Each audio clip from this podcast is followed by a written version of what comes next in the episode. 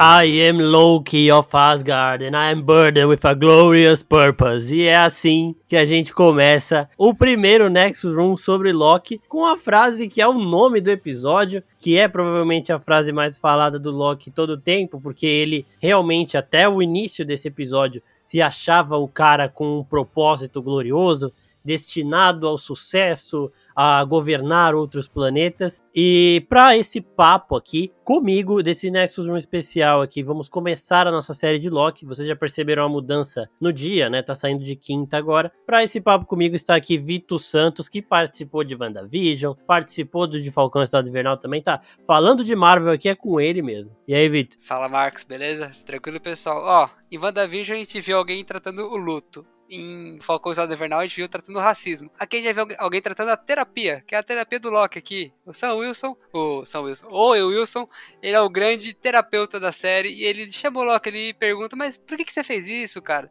Não, discorre um pouco mais, vamos, vamos conversar sobre isso, sobre aquilo. Então, cara, sensacional. Se, se for o Loki no divã, eu vou amar essa série, assim como eu já amei esse primeiro episódio. E, cara, tô muito empolgado porque vem pela frente. E assim, né, você falou isso aí de terapeuta, o próprio Sam Wilson Wilson em Falcão Cidade Invernal, ele é um melhor terapeuta do que a terapeuta do Buck, porque ele resolve lá o negócio Cidade Invernal rapidinho. E o Owen Wilson também, ele é um puta terapeuta melhor, porque ele, most claro, mostrando o destino do Loki, ele consegue quebrar o Loki no primeiro episódio. Ele deixa de ser esse estrelinha, I am burdened with a glorious purpose aí. Ele acha que ele é essa diva toda super poderoso aí. E calma, isso é muito foda, que o episódio já começa meio que sentando ele. Né? E tinha muito essa dúvida, né? Como é que vai ser? Porque é o Loki que era vilão ainda. Putz, é todo um arco que ele teve ali durante sete anos, né? Não, é menos, cinco anos ali de é, Thor 2. 2012 a 2018, acho. Né? É, então, todo esse arco. Não, como desde é que, antes. Como é que eles vão lidar com isso? E eles resolveram isso em um, um episódio. Assim, dá pra ver que não é o mesmo Loki, ele não tem a mesma redenção, mas ele tem no mínimo ali um pingo de vingança contra o Thanos ali que ele viu que matou ele. Ele faz aquele olhar, a gente não sabe direito o que tá passando na cabeça dele. Se ele vai tentar fugir dali pra pegar o Thanos, a gente não sabe o que vai acontecer. Mas a gente vê o Loki tendo esse arco reduzido e que ele sai do ponto que ele é o vilãozão, que ele acha que ele é o, o, Deus, que ele tem que governar, que ele tem que fazer isso, pra a gente ver o Loki com outro propósito. Ele já tem, logo depois desse primeiro episódio, já tem algo, algo mais a contar ali no MCU. Exatamente. Vamos então começar o episódio por partes pra gente analisar, porque uma coisa que eu gostei foi que eles resolvem tudo Tipo, eles já assentam tudo isso de resto do CM no primeiro episódio. Então, ah, como é que vai ser com o Loki de 2012 pra gente se identificar e ver o Loki de Guerra Infinita, o Loki que morreu nas mãos do Thanos? Eles mostram para ele lá rapidinho. A primeira pessoa que quebra o Loki sempre foi a mãe dele, ela sempre foi a pessoa que ele ama de verdade, que fazia ele repensar. E aí ele vê o Odin falando dele também, tendo ele como filho. Ele vê o Thor tendo ele como irmão. E aí ele já se quebra. Então, tipo, tudo aquilo que a gente viu o Loki gradualmente passando em Ragnarok e com a conclusão dele se sacrificando, entre aspas, pelo Thor é, em Guerra Infinita, a gente vê, eles resolvem, eles deixam o Loki com essa visão. Outra coisa que eles explicam muito rápido é como funciona esse tratamento com as variantes. É um negócio bizarro. Aquela primeira cena é maravilhosa, porque ele cai no meio do deserto e ele sai procurando um palanque já. Ele viu uma galera ali, ele, mano, precisa de um palanque. Ele sobe na pedrinha, solta a frase de efeito dele, e aí os caras da TVA já chegam, já pegam o cubo, já pegam o Loki, prendem ele, levam para dentro da TVA e eles resetam aquela realidade. O que, que aconteceu ali, só para explicar pra galera. Eles pegaram aquele negocinho, eles resetaram todo mundo, mas não quer dizer que eles apagaram aquelas pessoas da existência. Quando o Loki foge com o Tesseract, ele cria uma ramificação. E essa ramificação, sei lá, durou 5 minutos, porque eles chegaram muito rápido. Eles apagaram esses 5 minutos, então as coisas voltaram pro que elas eram antes. Então eles voltaram bem na hora que o Loki tá sendo levado pelo Thor então, assim, ninguém foi morto, ninguém foi erradicado. Ninguém viu o Loki também. É, então. Ninguém tem lembrança daquilo que aconteceu, porque aquilo nunca aconteceu. Aquilo nunca aconteceu, então aquele Loki que eles levam preso, ele não existe mais, ele não tem mais um espaço, tá ligado? No filme do Tom Hanks lá que ele fica preso no aeroporto, ele não tem para onde ir. O Loki é isso, ele não tem para onde ir mais, porque ele não tem mais uma realidade onde ele existe. E o personagem do Owen Wilson, ele fala, isso vai acontecer desse jeito repetidas vezes. Então, todas as vezes, em todos os universos, o Loki vai começar do jeito que ele começou e vai acabar nas mãos do Thanos sendo morto. E isso daí também é um negócio sensacional a forma como eles explicam. É... E você também curtiu? Você achou bem fácil de, de, entender, assim? Porque é um bagulho bem complexo, né? Mas eu achei que eles mostram bem certinho. Cara, eu achei muito bom, porque a gente, todo mundo tá esperando, a gente tá falando isso na prévia, né? De que essa, essa é uma série de comédia, divertida, onde tipo, a gente ia ver o Loki em várias atrapalhadas ali, como uma sessão da tarde mesmo. Só que eles já chegam totalmente diferente, com os dois pés no peito, e mostrando essa TVA, né? Esse, essa organização que cuida das, das linhas temporais e que, querendo ou não, é algo muito complexo e, e é difícil você explicar isso. E eles usam do recurso do Loki, que é uma figura que a gente já conhece, que a gente tem um carisma, que a gente tem um apego ao Loki, e usa o Loki ali pra, ao mesmo tempo que vai explicando pro Loki, ele explica pra gente também. E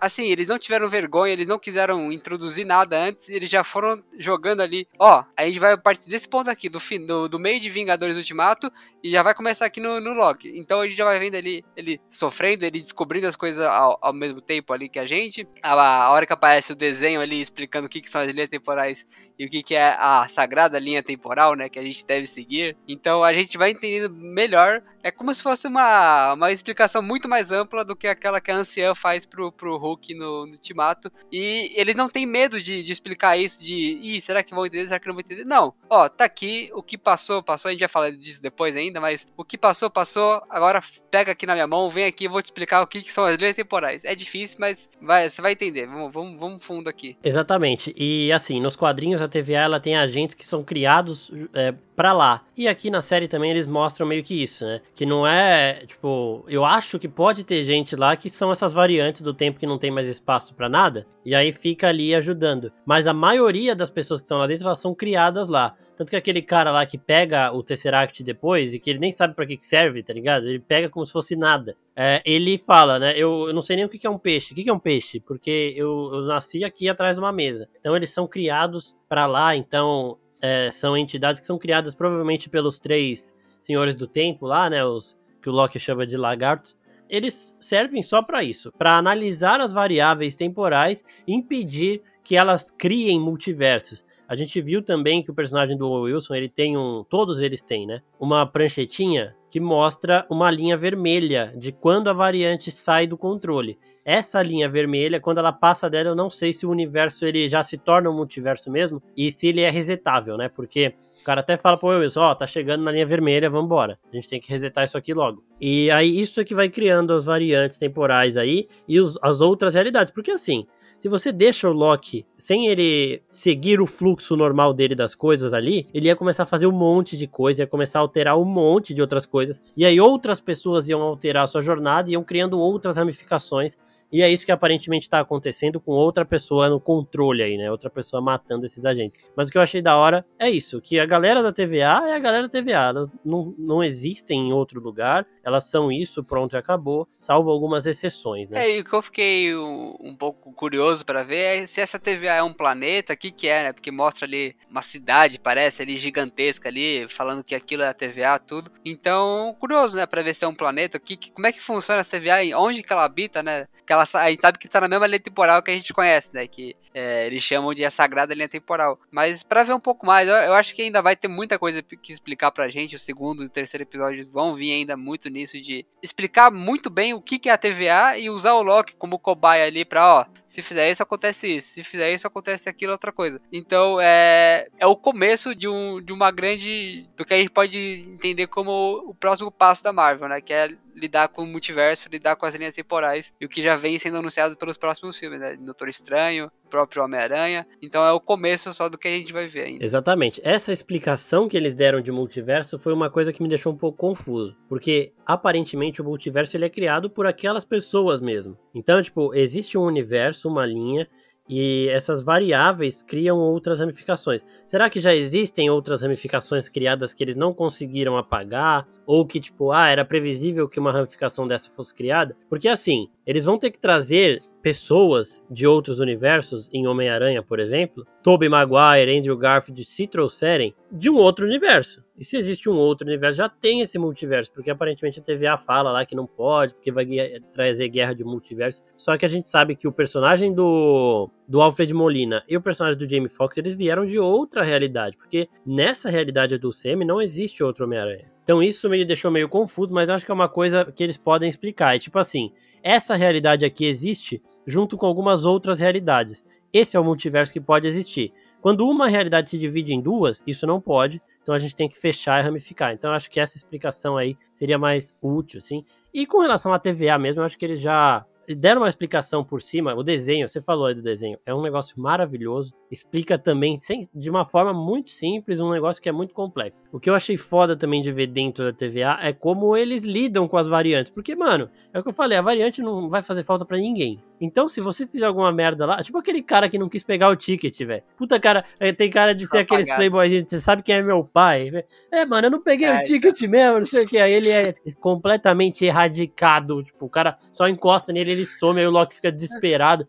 Então, assim, antes dele rever o passado dele, ele, ele tem aqueles altos e baixos quando ele entra na TVA. Primeiro ele se acha um deus, depois ele vê que ele tá num lugar que ele pode ser apagado a qualquer momento, e ele dá uma controladinha, né? E isso daí também achei muito foda. E, mano, é muito engraçada a cena do cara, tipo, desaparecendo. É um negócio bem bizarro. É estilão Taika Waititi mesmo. E a cara do Loki procurando ticket, querendo se salvar, tá ligado? Sim, e uma coisa que eu gostei desse primeiro episódio que eles mostraram na TVA é que eles deixam bem claro ali mais pro meio do, do final do episódio que a TVA ela é maior de, do que tudo que a gente já viu. Maior que todos os planetas, maior que tudo e mais importante, né? No sentido de que é, a gente passou a primeira saga inteira do, do MCU acompanhando as joias infinitas, que as, as joias infinitas são poderosas, são as maiores é, peças do, do, mundo, do universo, elas podem é, apagar todo mundo em questão de um estalo. Só que logo no primeiro episódio ele tá na TVA e a gente ainda não entendia, pô, que ambiente é esse? É um escritório? O que, que é uma empresa? O que, que é isso aí?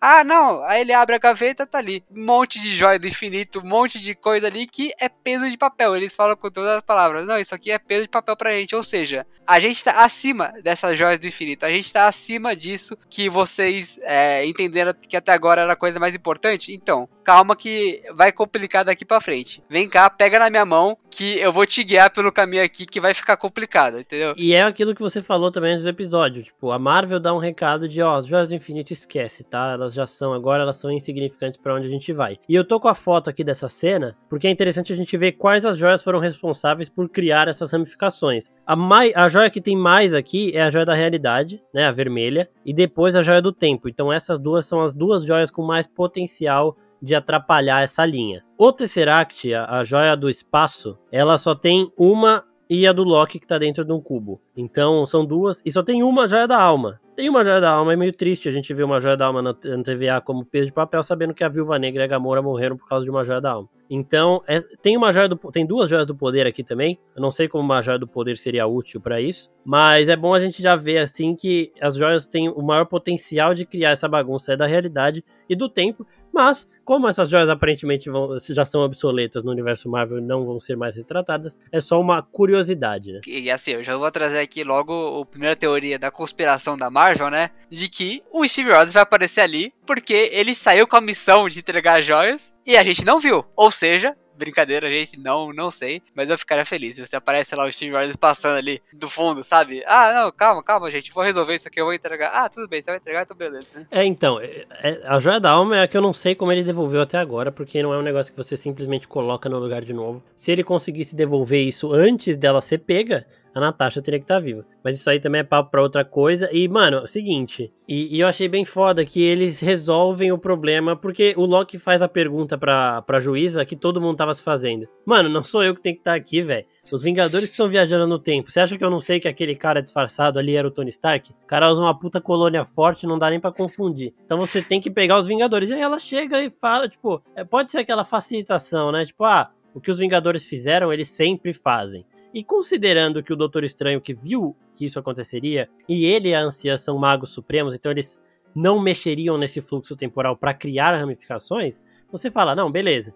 Então isso deveria ter que acontecer mesmo, porque os Vingadores eles iam tirar as joias e recolocá-las no mesmo momento. Então independe de onde eles pegaram as joias, independe de que lugar eles conseguiram fazer isso. Se elas vão voltar para lá, vai ser como se nunca tivessem feito. Só que aí deu errado porque o Hulk desceu a escada, e o Loki acabou fugindo. Então isso foi uma coisa que aconteceu. Por exemplo, a gente vê Rick and Morty quando ele cria várias realidades e as coisas começam a sair, é, elas estão ali todas no mesmo tempo tal, e elas começam a sair de sincronia um pouquinho, questão de um, dois segundos. Então pode ter acontecido isso nessa realidade do CM. Saiu dois segundos de sincronia, o Tony Stark tem um passo mais rápido ou mais devagar, e deu tempo do Hulk estourar a porta nele, e nas outras realidades quase estoura, mas não estoura, e ele segue com o Tesseract lá. Então, isso daí foi o que mudou, só que normalmente os Vingadores fazem essa viagem no tempo, Normalmente o Steve Rogers volta para o passado. É uma coisa que eu já tinha falado até aqui no podcast mesmo. O Steve Rogers ele volta para o passado para ficar com a Peg em todas as realidades. Sempre isso acontece. Sempre o Doutor Estranho vai ver que ele só tem uma chance de vitória, aí vai ser essa chance que vai se repetir, e aí vai se repetindo, repetindo. Então, assim, aquela teoria de que o Steve Rogers velho estava acompanhando de perto, que é ele carregando o caixão da Peggy Carter em Guerra Civil, Lá no fundo tem o senhorzinho, lá na frente tem o Capitão América. Você pode ver que esse senhor, ele tá o mais longe possível do Steve Rogers que a gente conhece, o jovem, mas também tá participando, porque ele tinha que participar porque é a Peggy Carter, a mulher que viveu com ele a vida inteira. Então você vê que eles estão ali em pontos antagônicos porque assim, ele não pode ficar nem um pouco, ele tem que ficar o mais longe possível do Steve pro Steve não ver ele mesmo. Isso aí só reforça essa teoria, tá ligado? Então acho que isso eles explicaram certinho, eu gostei de saber. Não, e dá pra, até pra pensar que no, em Ultimato eles voltam duas vezes no tempo, né? Que ah, então ali eles estariam. É, sempre, sempre aconteceria esse negócio do Loki fugir. Mas dá pra pensar também que essa foi a única vez que o Loki fugiu que é aquilo que você falou, ele andou um pouco mais rápido, um pouco mais devagar. Foi a única vez que o Loki fugiu. E que se você parar pra pensar, no final das contas, ele sempre acaba com o Tesseract e sempre devolve o Tesseract aonde devia estar. Então, não necessariamente é sempre o Loki foge. O Loki fugir é a variante que a gente tá vendo. Mas o final de Vingadores é sempre o mesmo, porque eles, o, o final eles precisam da joia. Eles não precisam pegar a joia em tal momento. Aquilo pode ser uma, o momento que eles pegaram, que eles iam pegar e não conseguiram, e aí gerou essa variante Loki. Mas no final das contas, os Vingadores sempre conseguem. E é o que eles explicam ali, que os guardiões que cuidam da, da linha, da linha temporal sagrada estão olhando, entendeu? Se eles chegaram no final ali, do, do jeito que eles iam chegar, porque a gente sabe que esse não era o final do Loki. O final do Loki a gente já viu e ele próprio viu. Então, eu acho que é, é mais os fins justificam os meios nessa, nessa questão, sabe? É, eu acho que é mais, é, também eles são meio que o vigia. Tipo, eles não podem interferir. Se a humanidade, se o universo estará, está fadado a ser é, apagado por algum ser superpoderoso, isso vai acontecer e vai começar tudo do zero e vai acontecer de novo. Não é que, tipo, eles sabem o que vai acontecer, então eles podem impedir. Não, eles não podem impedir. Então isso aí tem que ficar acontecendo. Ah, e eles sabiam que o Thanos ia pagar metade da. Mano, eles cagaram pra isso, tá ligado? Vai começar de novo. E tem um lance muito legal que que acontece ali na terapia do Loki, né? Que ele começa a questionar a existência dele, né? Se já tá tudo escrito, se ele não pode alterar, então, peraí, eu sou apenas um. O que, o que, que eu sou aqui? Cadê meu livre-arbítrio? E é muito legal ver como eles questionam isso sem necessariamente trazer essa questão filosófica e deixar todo mundo pra baixo ali quando acaba o episódio. Eles questionam isso de uma maneira é, muito inteligente, interessante. E, e você fica com esse questionamento mesmo. Pô, mas peraí, será que o Loki não tinha realmente escolha? Ele achava que ele é, ia fazer tudo aquilo e, e aí é a hora que o Owen Wilson começa a... Vamos chamar ele de Morbius logo, né? É, Vamos Morbius, é Morbius. E até que ele questiona, né? Tá, legal, mas você ia dominar, você ia governar a Terra toda e pra quê? O que ia acontecer depois? Aí o Loki fica se questionando. É, realmente, não tem muito sentido depois disso, né? Eu queria essa minha aula. Aí no final ele fala, né? Que ele, o fraco ele quer se autoafirmar ali é, querendo governar os outros, né? Mas na verdade ele só tá querendo se esconder atrás da, dessa fragilidade, fragilidade dele, né? Então eu acho muito interessante isso. E no começo do episódio ele fala: as pessoas não querem ter uma escolha, elas querem ter alguém que escolha por elas e tudo mais. E é exatamente é isso que acontece. As pessoas não têm, se você for ver por toda a explicação da TV, as pessoas não têm essa escolha. Elas ele fazem... quer governar os outros para que elas não tenham que escolher, porque elas não querem. Mas quando ele entende que alguém governa ele, ou pelo menos as, as ações Exato. dele, ele se questiona em todo momento ali. E é ali que essa variante do Loki é quebrada, como a primeira foi quebrada com a mãe dele. E, e, essa também tem a quebra com a mãe dele. Mas tem aí, além disso, esse ponto a mais de será que eu não consigo escrever meu próprio caminho? Ele achava que ele tinha esse controle. Ele sempre achou que ele fosse o, o Deus que ele fala ao tempo todo Toda no, hora ele na, fala. na primeira parte desse episódio, que não, eu sou um deus, não, eu quero falar de Deus para Deus, não, vamos. E aí ele se questiona, ele fala, pô, mas será que eu era um deus ou era só um peão aqui fazendo minha função e esperando minha morte? É, e o Mobius fala pra ele, aqui você não é um deus. É, aqui, é, dá uma segurada. E, então eu achei isso tudo muito da hora, porque ele se vê nas pessoas que ele achava serem mais frágeis que ele, né? Tipo, ah, eu estou aqui sendo comandado por um ser superior a mim, então, tipo, aí ele é quebrado finalmente. Antes da gente passar para a parte de futuro dessa série, que tem um momento aí que dá uma explodidinha de cabeça, que a gente volta a um lugar que a gente esteve em WandaVision, inclusive, você já sabe do que eu tô falando. É, eu vou ler algumas perguntas aqui que o pessoal mandou no Instagram. O Yuri perguntou pra gente se a gente acha que é, a variante que anda matando soldados realmente é o Loki. Caso não seja o Loki, quem vocês acham que pode ser no final? É daí que a gente vai mesmo para onde a gente estava em WandaVision, falar do Mephisto, né? Porque quando eles chegam lá, ó, tem alguém caçando as variantes e tá bagunçando a linha temporal. É, o Mobius ele pergunta para uma criança na igreja: quem é que tá fazendo isso? A criança aponta para um vitral que tem ali. É, é, o Mephisto ali, né? Ele é o Mephisto desenhado e tudo mais. Eu tava conversando com o Marcelo, inclusive, antes ele fala que em alguns momentos, em algumas mitologias, o Loki, por conta dos chifres, por conta de ser trapaceiro e tudo mais, ele se confunde com o Mephisto. Então pode ser os dois. Mas é, até porque o Mobius depois próprio fala que é outro Loki. Mas eu quero saber de você. Você acha que essa variante que eles estão caçando é outro Loki? É uma Lady Loki? É um Loki mais velho? É uma outra versão do Loki. Ou você acha que, tipo, eles acham que eles estão caçando o Loki, mas na verdade eles estão caçando o Mephisto. Olha nós entrando no Mephisto de novo. Não precisa muito, né, pra gente viajar nessa porra. Mas o que, que, você acha? Eu acho que, sinceramente, o Mephisto ele é um vilão muito maior do que a gente tá pensando, que a gente tá projetando. Porque se ele aparecesse tanto em WandaVision quanto agora, ele seria mais um vilãozinho de série ali, entendeu? Mais um antagonista. E eu acho que, a minha opinião, o Mephisto ele tá pro MCU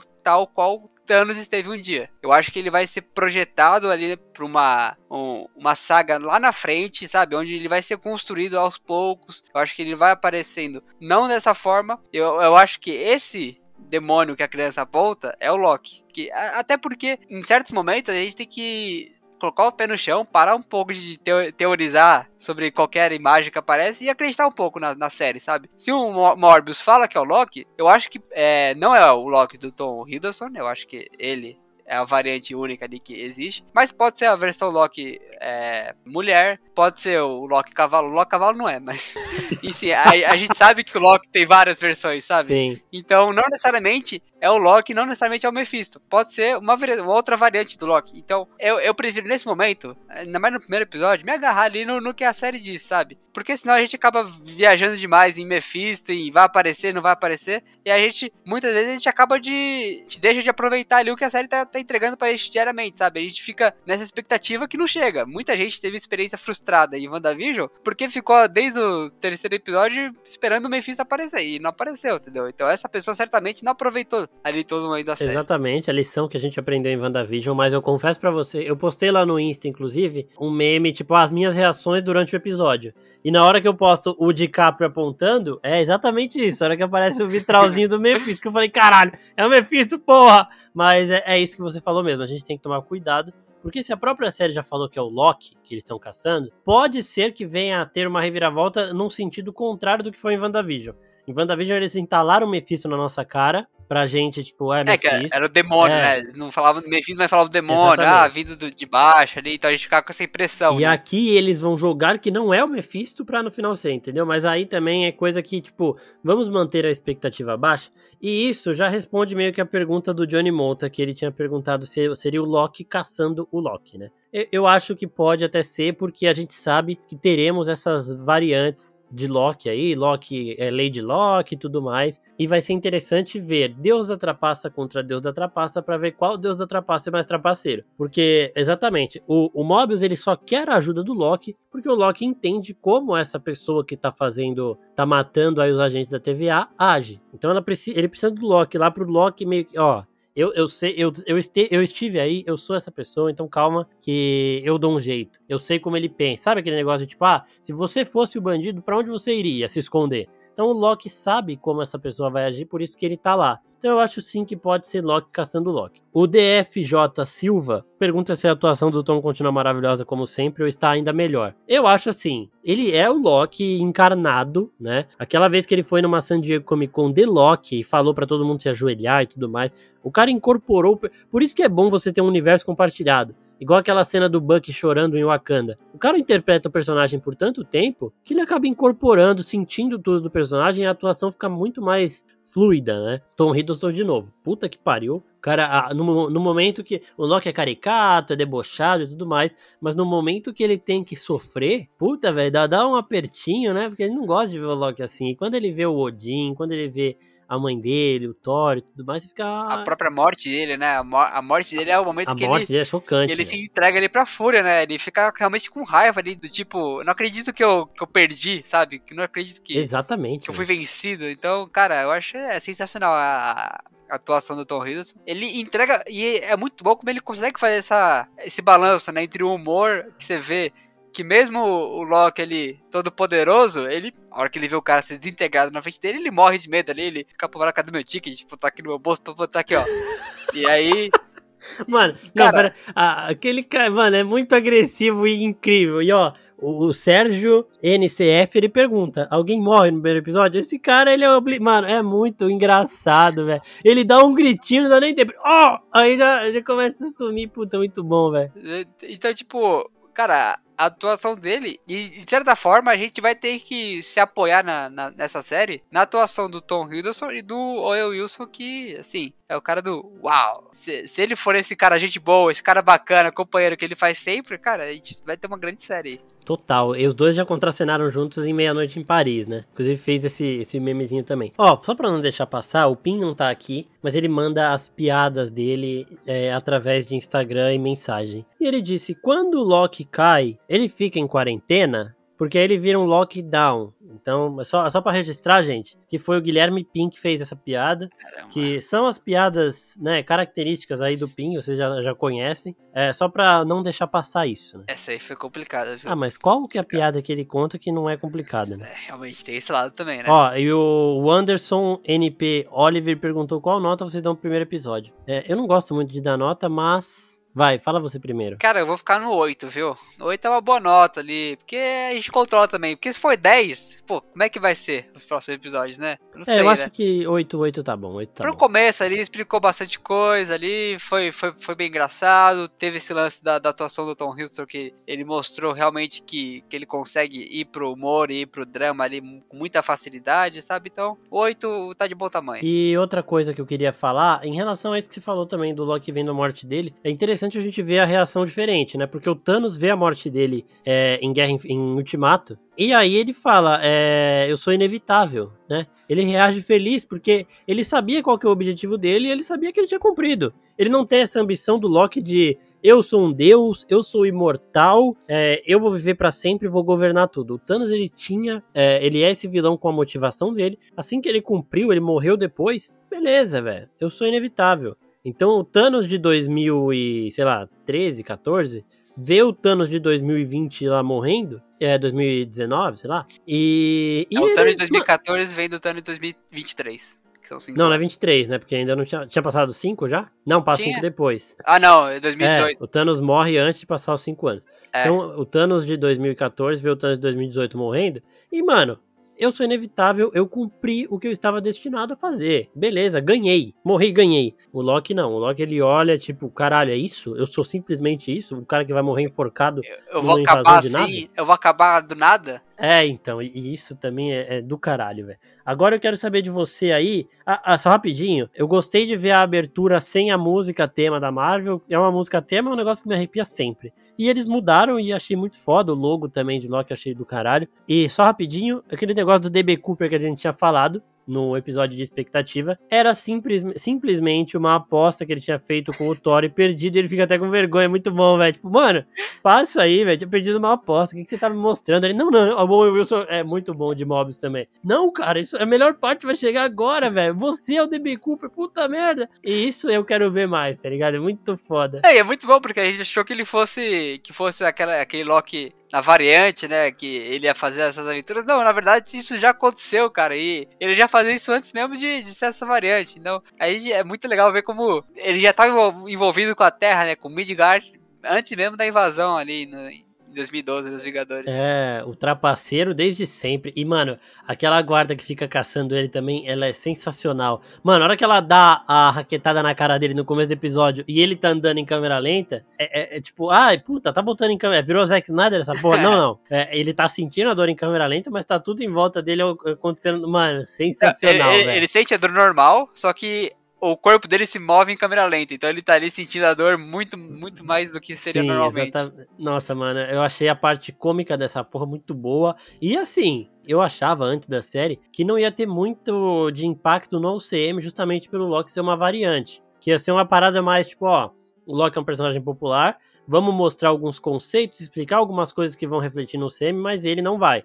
Só que, mano, mudei total de opinião depois desse primeiro episódio. Porque eu acho que essa série vai ser. O Kevin Feige até falou: WandaVision tratou luto, é, Falcões do Invernal tratou racismo, Loki vai tratar multiverso. Eu falei, caralho, calma, o Loki vai começar a explicar essa coisa pra gente, então ela é muito mais importante pro CM do que eu achava, tá ligado? É, com certeza. É, também eu não esperava, a gente falou lá na prévia já. E, cara, eles vieram com dois pés no peito, como eu falei. Ele desde, desde a primeira cena ali, ó, é assim: acontece isso, aconteceu um negócio aqui fora da linha do tempo que a gente espera. Já vem os agentes aqui, eles já tomam conta, já reseta isso aqui, já, já muda tudo isso. E eu acho que esse que é o interessante da série também, né? Que se fosse um filme, com certeza ia ficar algo faltando, ia ficar atropelado. Na série, a gente vai ver isso durante seis episódios, né? Agora, os próximos cinco. E a gente vai ver eles explicando quando dá certo, quando dá errado, quando faz X, quando faz Y. E o porquê essa variante que eles estão buscando tá roubando esses resetores, né? Que, que ele fala, né? Que ele mata a, a, a, equipe ali que, que ele encontra e ele leva o, o, reset, o dispositivo que reseta a realidade. O que, que ele quer acumulando esses resetores? Será que ele quer é, resetar algo maior, a própria linha do tempo? Então a gente vai ver isso no próximo episódio. E eu acho que a série vai ser 100% focada em linha do tempo, em explicar e fazer um resumão ali, sabe? Antes da gente ver o Doutor Estranho, o Homem-Aranha e tudo que a gente vai ver de multiverso daqui pra frente. Exatamente. E esse resetor aí de realidades é um bagulho muito mais potente do que a Joia do Infinito, né, velho? Porque ele não tem controle nenhum, não tem medição nenhuma. Ele, ele a única coisa que ele faz é resetar tudo. Mas aí se o cara resetar tudo, ele se reseta também, a não ser que ele saia para outro universo antes. Mas beleza, a gente encerrando o episódio, encerrando o episódio do Nexus Room aqui, a gente vê que tem acontecimento Nexus, né? Eles falam até de, de novo dessa coisa de Nexus no episódio, né? Ah, foi uma, alguma coisa assim, né? De, falando de Nexus. Então vamos acompanhando, porque é, a Wanda deve se mostrar como uma ser Nexus do universo do UCM. E é bom a gente ver como que eles tratam esse termo também na, nas séries, no cinema.